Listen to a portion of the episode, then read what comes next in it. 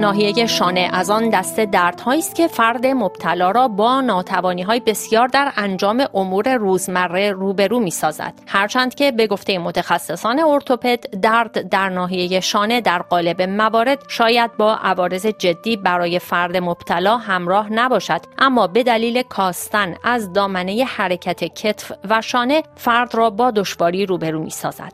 درد شانه چیست و دارای چه علل و علائمی است در چه هنگام؟ درد در ناحیه شانه موجب نگرانی می شود راه های درمانی چیست؟ درمان های پزشکی با تزریق در ناحیه شانه چه پیشرفت هایی داشته است؟ دکتر علیرضا نوری جراح ارتوپد در مرکز آرتوپلاستی بزرگترین مرکز تعویز مفصل زانو شانه و لگن در جنوب سوئد که مهمان این شماره از مجله دانش و فناوری است. در ابتدا درباره علل و عوامل ایجاد درد در ناحیه شانه توضیح می دهد دکتر علیرضا نوری. شانه درد شایع ترین شکایتی که بیماران باش مراجعه می‌کنن به پزشکان ارتوپد با اینکه معمولا درد بسیار شدید و درد ناتوان کننده نیست بلکه یه درد مزمنیه که در طی روز باعث میشه بسیاری از توانایی انسان محدود بشه. در خیلی از موارد نیاز داریم که از دستامون در دامنه حرکات وسیع استفاده بکنیم. مثل همین فعالیت ساده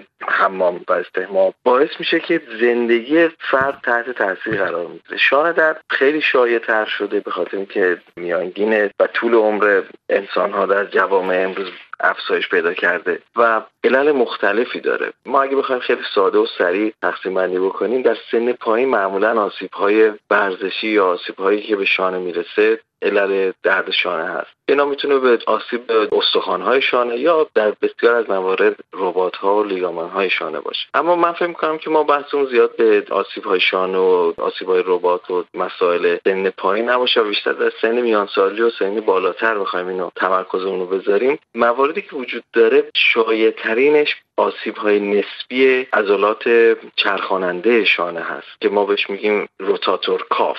چهار تا عضله هست که سر استخوان بازو رو پوشش میدن و باعث میشن که ما بتونیم در دامنه حرکت وسیع یک شانه ثابت و بدون درد داشته باشیم. آسیب های کمتر یعنی نیاز نداره که حتما یه پارگی باشه کاملا دیگه علائم وسیع میده. یه آسیب های کمتر در حد پارگی های ریز داخل خود عضله و غلاف عضله باعث میشه یه درد مزمن ایجاد بشه. ضمن اینکه همین باعث میشه کمتر از شانه استفاده بشه و همین باعث میشه که عضلات ضعیفتری داشته باشیم. و فضایی که اون مفصل لازم داره برای حرکات خودش کاهش پیدا بکنه. در حقیقت یک دور باطلی ایجاد میشه. اون فضا کمتر میشه. خود استخوان ها باز بیشتر گیر می‌کنن به هم دیگه و بیشتر آسیب می‌زنن به اون پوشش روی سر استخوان بازو. بنابراین به نظر من ما بیشترین چیزی که داریم برای تشخیصامون و برای عللش در سن میان سالی و بالاتر آرتروز و آسیب های حاصل از روزمره عضلات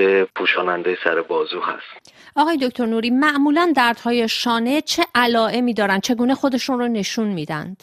معمولا به این صورته که ما یه درد مزمنی رو در ناحیه شانه داریم که این درد در مواقعی که ما حرکات وسیع انجام میدیم. مثلا سعی می‌کنیم از طبقه بالاتر کابینت آشپزخونه وسیله رو برداریم و دستمون دراز می‌کنیم. یعنی که همونجور که گفتم در حین استهمام می‌خوایم سرمون بشوریم دستمون می‌گیریم بالا. یا به هر روشی که می‌خوایم یه مقدار شانه رو حرکات وسیعتر داشته باشیم این درد تشدید میشه. و خیلی موارد به خاطر اینکه در اون دامنه حرکت درد زیاده ما اون حرکت رو انجام نمیدیم و کم کم دامنه حرکات هم کاهش پیدا می‌کنه و اصلا فرد بعد از این مدتی اینقدر این کار رو انجام نده که حتی بخوادم نمی‌تونه دستش رو به بالا ببره و از شانه استفاده بکنه. RFE رادیوی جهانی. چه موقعی این درد نگران کننده است می‌تونه یک علت جدی داشته باشه؟ در مورد موارد حاد و نگران کننده درد شانه به ویژه در سمت چپ اگه ما بخوایم صحبت بکنیم هم موارد قلبیش هست که این در حیطه بحث ما نیست که موقعی که فرد یه درد بازویی داره یه درد تیر کشنده به بازو داره و همراه با دردهای قفسه سینه و تنگی نفس خب ممکنه علائم سکته قلبی باشه و این ربطی به بحث ما نداره. ما بیشتر به مورد مزمن دائمی طول کشنده دردهای شانه ممکنه دو طرفه باشه یا یک طرفه باشه که تشدید میشه با حرکات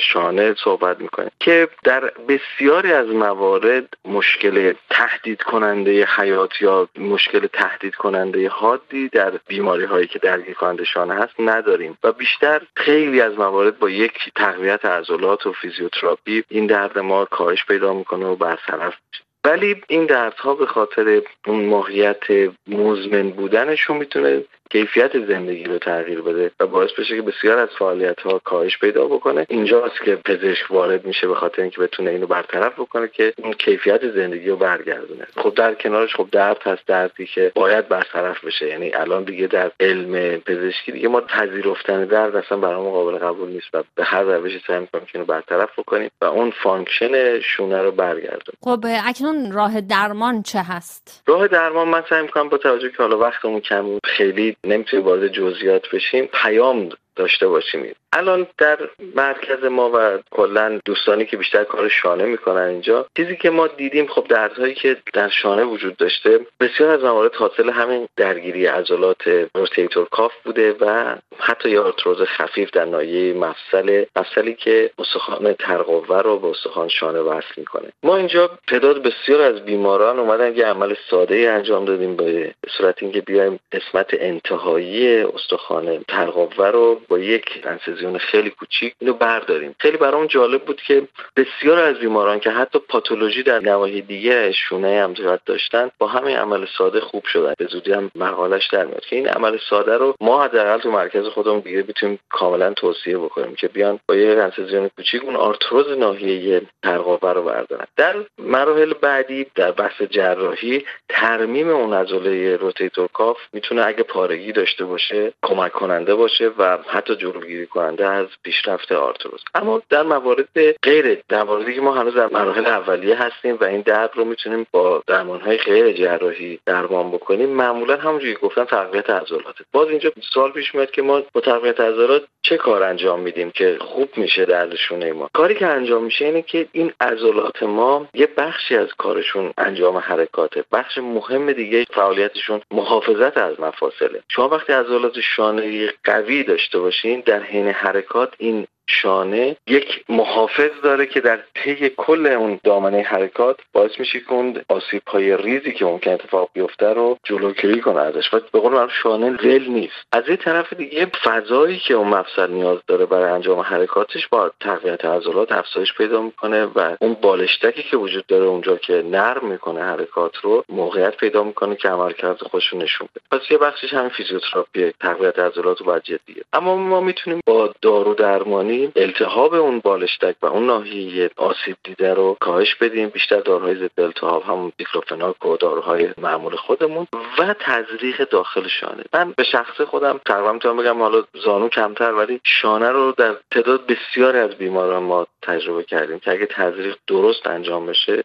شانه جواب میده به این تزریق. یا که من خودم به شخصه به شدت توصیه کردم به اکثر بیماران که درد شانه دارم هنوز اینو مقاله نکردیم. تقریبا در بسیار از موارد بالای 80 درصد جواب دادن. چرا؟ چون این تزریق برخلاف تزریق های جای دیگه درسته بخشی از این تزریق کورتون هست اما خاصیت مکانیکی داره. یعنی ما کاری که انجام میدیم یک تزریق حدود 20 سی سی که قسمت اعظم این تزریق هم آب مقطر معمول هست. این چیز داروی خاصی نیست. ما آب مقطر رو با یه مقدار کورتون و یه مقداری داروی بی‌حسی مخلوط می‌کنیم و این 20 سی سی رو در اون فضای آسیب دیده تزریق می‌کنیم. بخشش medical هست دارویی هست که حالا تاثیر خودش رو می‌ذاره و بخش اعظمش مکانیکال هست. این 20 سی سی اون فضا رو باز می‌کنه. باعث میشه که درد بیمار در همون لحظه یعنی بعد از تزریق کاهش پیدا می‌کنه و بعد فرصت اینو پیدا می‌کنه که بتونه فیزیوتراپیشو انجام بنابراین در شانه به ویژه در موارد شایعی که گفتیم شایعترینش همین درگیری cuff و آرتروز هست فیزیوتراپی و تزریق در درمان محافظه کارانه نقش داره و چیزی که ما دیدیم اینجا تاثیرش هم کم نبوده. علم پزشکی در جهان امروز توصیه می کند که وجود درد را در هر زمان باید جدی گرفت و به سرعت برای تشخیص و درمان آن اقدام کرد زیرا بر اساس علم پزشکی نوین دیگر هیچ فردی در جهان نباید زندگی روزانه خود را با دردهای جسمی سپری کند.